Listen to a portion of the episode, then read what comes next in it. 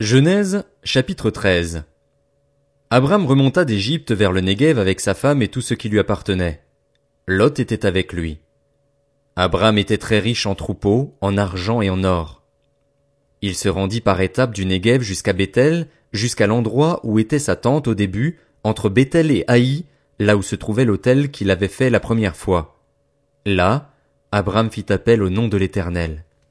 Lot, qui voyageait avec Abram, avait aussi des brebis, des bœufs et des tentes. La région ne suffisait pas pour qu'ils habitent ensemble. En effet, leurs biens étaient si nombreux qu'ils ne pouvaient plus rester ensemble. Il y eut une dispute entre les bergers des troupeaux d'Abram et les bergers des troupeaux de Lot. Les Cananéens et les Phérésiens habitaient alors dans le pays. Abram dit à Lot, Qu'il n'y ait donc pas de dispute entre toi et moi, ni entre tes bergers et les miens, car nous sommes frères. Tout le pays n'est-il pas devant toi? Sépare-toi de moi. Si tu vas à gauche, j'irai à droite, et si tu vas à droite, j'irai à gauche. Lot leva les yeux et vit que toute la plaine du Jourdain était entièrement arrosée.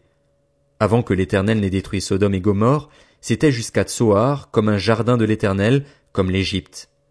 Lot choisit pour lui toute la plaine du Jourdain et se mit en route vers l'est. C'est ainsi qu'ils se séparèrent l'un de l'autre. Abraham s'installa dans le pays de Canaan, tandis que Lot s'installait dans les villes de la plaine et dressait ses tentes jusqu'à Sodome. Les habitants de Sodome étaient mauvais et péchaient beaucoup contre l'Éternel. L'Éternel dit à Abraham, après que Lot se fut séparé de lui, Lève les yeux, et de l'endroit où tu es, regarde vers le nord et le sud, vers l'est et l'ouest. En effet, tout le pays que tu vois, je te le donnerai à toi, ainsi qu'à ta descendance pour toujours. Je rendrai ta descendance pareille à la poussière de la terre, de sorte que, si quelqu'un peut compter la poussière de la terre, ta descendance aussi sera comptée. Lève-toi et parcours le pays dans sa longueur et dans sa largeur, car je te le donnerai. Abraham déplaça ses tentes et vint habiter parmi les chaînes de Mamré qui sont près d'Hébron. Là, il construisit un autel en l'honneur de l'Éternel. Genèse, chapitre 14.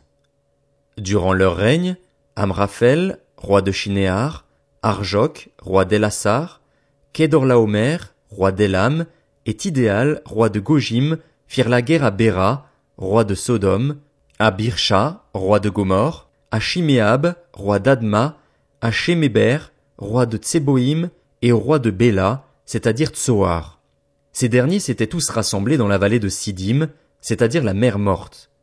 Pendant douze ans ils avaient été soumis à Kedorlaomer, mais la treizième année ils s'étaient révoltés.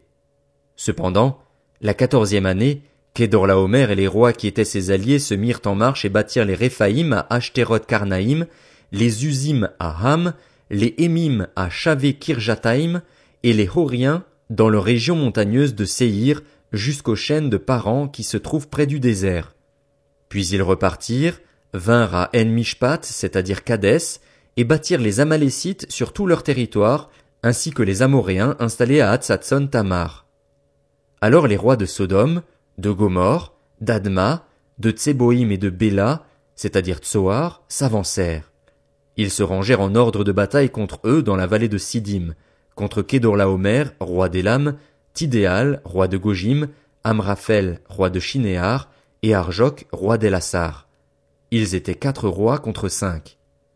La vallée de Sidim était couverte de puits de bitume. Le roi de Sodome et celui de Gomorre prirent la fuite et y tombèrent le reste s'enfuit vers la montagne. Les vainqueurs s'emparèrent de toutes les richesses de Sodome et de Gomorre et de toutes leurs provisions, puis ils s'en allèrent. Ils s'emparèrent aussi avec ses biens, de Lot, le fils du frère d'Abram, avant de s'en aller. C'est qu'il habitait à Sodome. Un rescapé vint l'annoncer à Abram l'hébreu. Celui-ci habitait parmi les chaînes de Mamré l'Amoréen, un frère d'Eshcol et d'Adner. En effet, ils avaient fait alliance avec lui. Dès qu'Abraham apprit que son neveu avait été fait prisonnier, il arma trois cent dix-huit de ses plus braves serviteurs, nés chez lui, et il poursuivit les rois jusqu'à Dan. Il divisa sa troupe pour les attaquer de nuit avec ses serviteurs. Il les battit et les poursuivit jusqu'à Koba, qui est au nord de Damas. Il ramena toutes les richesses. Il ramena même son neveu Lot avec ses biens, ainsi que les femmes et le peuple. Lorsqu'Abraham revint de sa victoire sur Kedorlaomer et sur les rois qui étaient ses alliés, le roi de Sodome sortit à sa rencontre dans la vallée de Chavé, c'est-à-dire la vallée du roi. Melchisédek, roi de Salem, fit apporter du pain et du vin. Il était prêtre du Dieu Très-Haut. Il bénit Abraham en disant, Qu'Abraham soit béni par le Dieu Très-Haut, le Maître du ciel et de la terre. Béni soit le Dieu Très-Haut qui a livré tes ennemis entre tes mains. Abraham lui donna la dîme de tout. Le roi de Sodome dit à Abraham, Donne-moi les personnes et prends pour toi les richesses.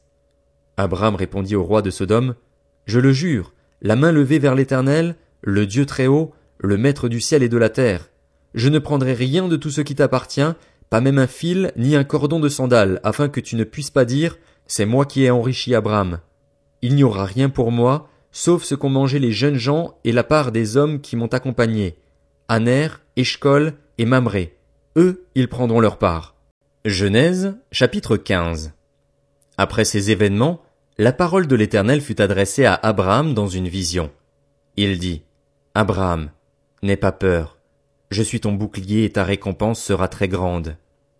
Abraham répondit, Seigneur éternel, que me donneras-tu? Je m'en vais sans enfant, et l'héritier de mes biens, c'est Eliezer de Damas. Abraham dit, Tu ne m'as pas donné de descendance, et c'est un serviteur de ma famille qui sera mon héritier. Alors l'Éternel lui adressa la parole. Ce n'est pas lui qui sera ton héritier, mais bien celui qui naîtra de toi. Après l'avoir conduit dehors, il dit, Regarde vers le ciel et compte les étoiles, si tu peux les compter. Il lui affirma, Telle sera ta descendance. Abraham eut confiance en l'Éternel, qui le lui compta comme justice. L'Éternel lui dit encore, Je suis l'Éternel qui t'ai fait sortir dur en Chaldée pour te donner ce pays en possession. Abraham répondit, Seigneur Éternel, à quoi reconnaîtrai-je que je le posséderai? L'Éternel lui dit, Prends une génisse de trois ans, une chèvre de trois ans, un bélier de trois ans, une tourterelle et une jeune colombe. Abraham prit tous ces animaux, les coupa par le milieu et mit chaque morceau l'un vis-à-vis de l'autre, mais il ne partagea pas les oiseaux. Les oiseaux de proie s'abattirent sur les cadavres, mais Abraham les chassa. Au coucher du soleil, un profond sommeil tomba sur Abraham, et voici qu'il fut assailli par la terreur et une grande obscurité. L'Éternel dit à Abraham, Sache que tes descendants seront étrangers dans un pays qui ne sera pas à eux. On les réduira en esclavage et on les opprimera pendant quatre cents ans. Cependant, la nation dont ils seront esclaves, c'est moi-même qui la jugerai, et ils sortiront ensuite avec de grandes richesses. Quant à toi, tu iras dans la paix rejoindre tes ancêtres, tu seras enterré après une heureuse vieillesse. Ce n'est qu'à la quatrième génération qu'ils reviendront ici, car la faute des Amoréens n'est pas encore à son comble. Quand le soleil fut couché, il y eut une obscurité profonde, et un four fumant et des flammes passèrent entre les animaux partagés.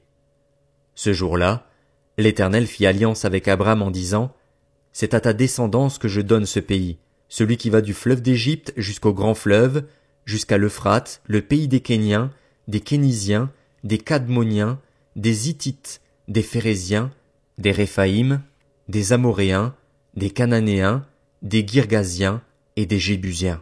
Genèse chapitre 16 Saraï, la femme d'Abraham, ne lui avait pas donné d'enfant, mais elle avait une servante égyptienne du nom d'Agar.